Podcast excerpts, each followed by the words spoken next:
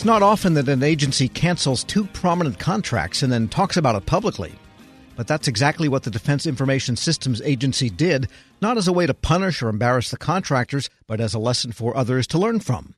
In his weekly feature, The Reporter's Notebook, executive editor Jason Miller writes about DISA's decision and the message it's trying to send across the industry. And Jason joins me now in studio with more on this. What do we know about these decisions? What are the contracts? And tell us what's going on, Jason. It's not 100% clear which contracts they were. And Tony Montemarano, the executive deputy director at DISA, said, listen, I, I really don't want to shine a light on the specific vendors or shine a light on the specific contracts.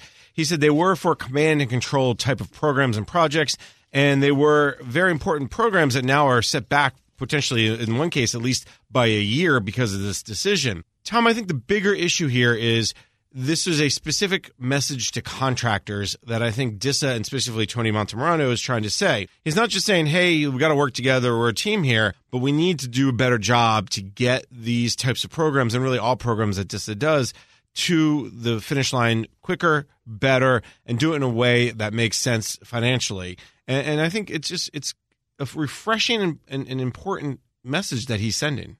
So these were canceled. They weren't protest issues. So it's not a debriefing question so much as, well, maybe it is debriefing, but writ large to the entire industry. The contract says, Tony said, listen, he kind of said, well, I think cancels may be unfair. We just didn't pick up the options. And I, that's government speak for saying, hey, we got through a year or we got through two years. And you know what? This isn't working out. We're not going forward. And Tom, this is just doesn't happen. We don't see it a lot in government because of fear of protests, because of fear of delays, of lawsuits and for fear of it's really hard to do contracting in, gov- in the government sometimes, and to cancel something that you're already down the path on means you're starting over. And, and what I think Tony Montemarano is saying is this just wasn't working for DISA, and we're well we're willing to take on that delay to get it right. So that's the real message for industry: is we'll take the lumps, but anything but go ahead with a contract we're not happy with. In many ways, I think it's that, but also Tony Montemarano said, "Listen, this is up to blame too. The onus doesn't fall just on the contractor, and I think that is also refreshing. He goes, "We we're teammates. We have to work on this together." But you know, a lot of times, what he says happens is the the vendors are proposing something that's too aggressive or proposing a type of technology that doesn't quite fit. It's not necessarily a, a round peg in a square hole type of that doesn't fit, but it's it maybe they're over promising what they're doing. And he goes, just take a step back and tell us we want you to be aggressive, we want you to be smart, but do it in the right way. And, and again, I go back. It's refreshing. It's it's it's important message, and it's not just coming from Tony. It's coming from someone like Steve Wallace, who's who's a systems innovation scientist at, at just as emerging technology. He goes, listen, too often when, when a vendor comes in to talk to me and says, we can do this and we can do that and we can do that, they're almost like a carnival barker, right? They don't say what they can't do or what the challenges they do face are. And he says, I'd rather hear about those things up front so I don't have to deal with it in, in the future. I want to know everything I can know, and then we can make decisions and work through this together. Uh, same thing with Roger Greenwell, DISA's Chief Information Officer and Risk Management Executive. He goes, he wants help moving more quickly, help us understand what our threats are, what our cyber risks are, and address them today, not 60 days for a baseline and then 90 days for an action plan.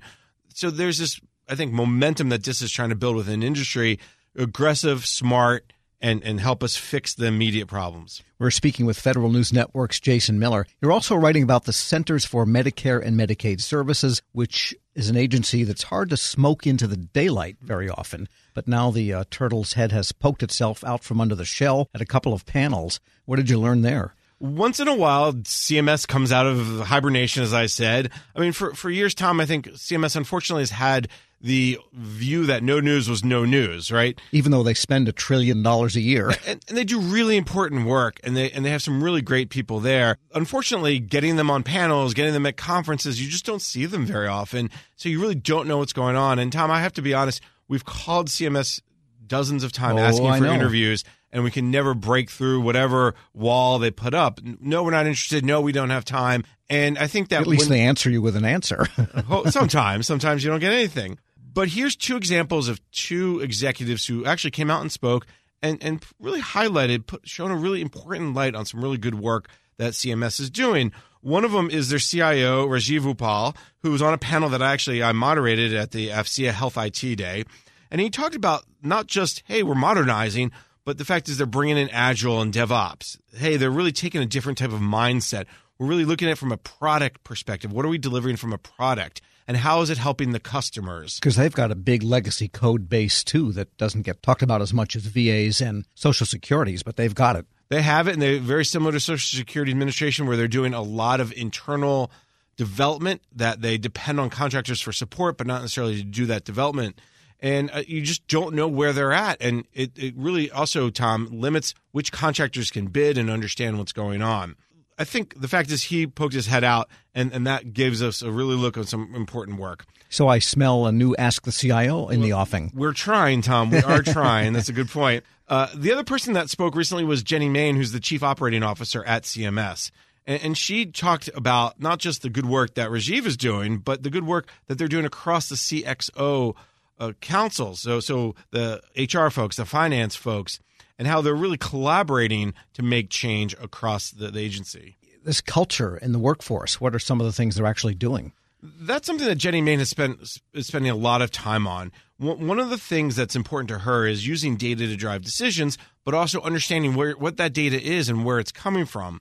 So one of the big things she's doing is not just creating this collaborative environment at the executive level, but really asking some of the uh, if you will, mission area folks to take in, to accept on short details people from the HR, people from the finance, people from the IT, so they can have a better view of what the customer is going through, and then they can do a better job of serving the customer, and, and then therefore understanding what data they're bringing in, how to use that data better. There, there's a whole piece that's going on here, and a lot of people talk about rotations in the government and get you know kind of queasy, or especially the senior executive service you know, are they going to be moved around or are they going to get new jobs? And we've seen some examples in the Trump administration where people uh, were unhappy with the rationale or didn't quite understand the rationale.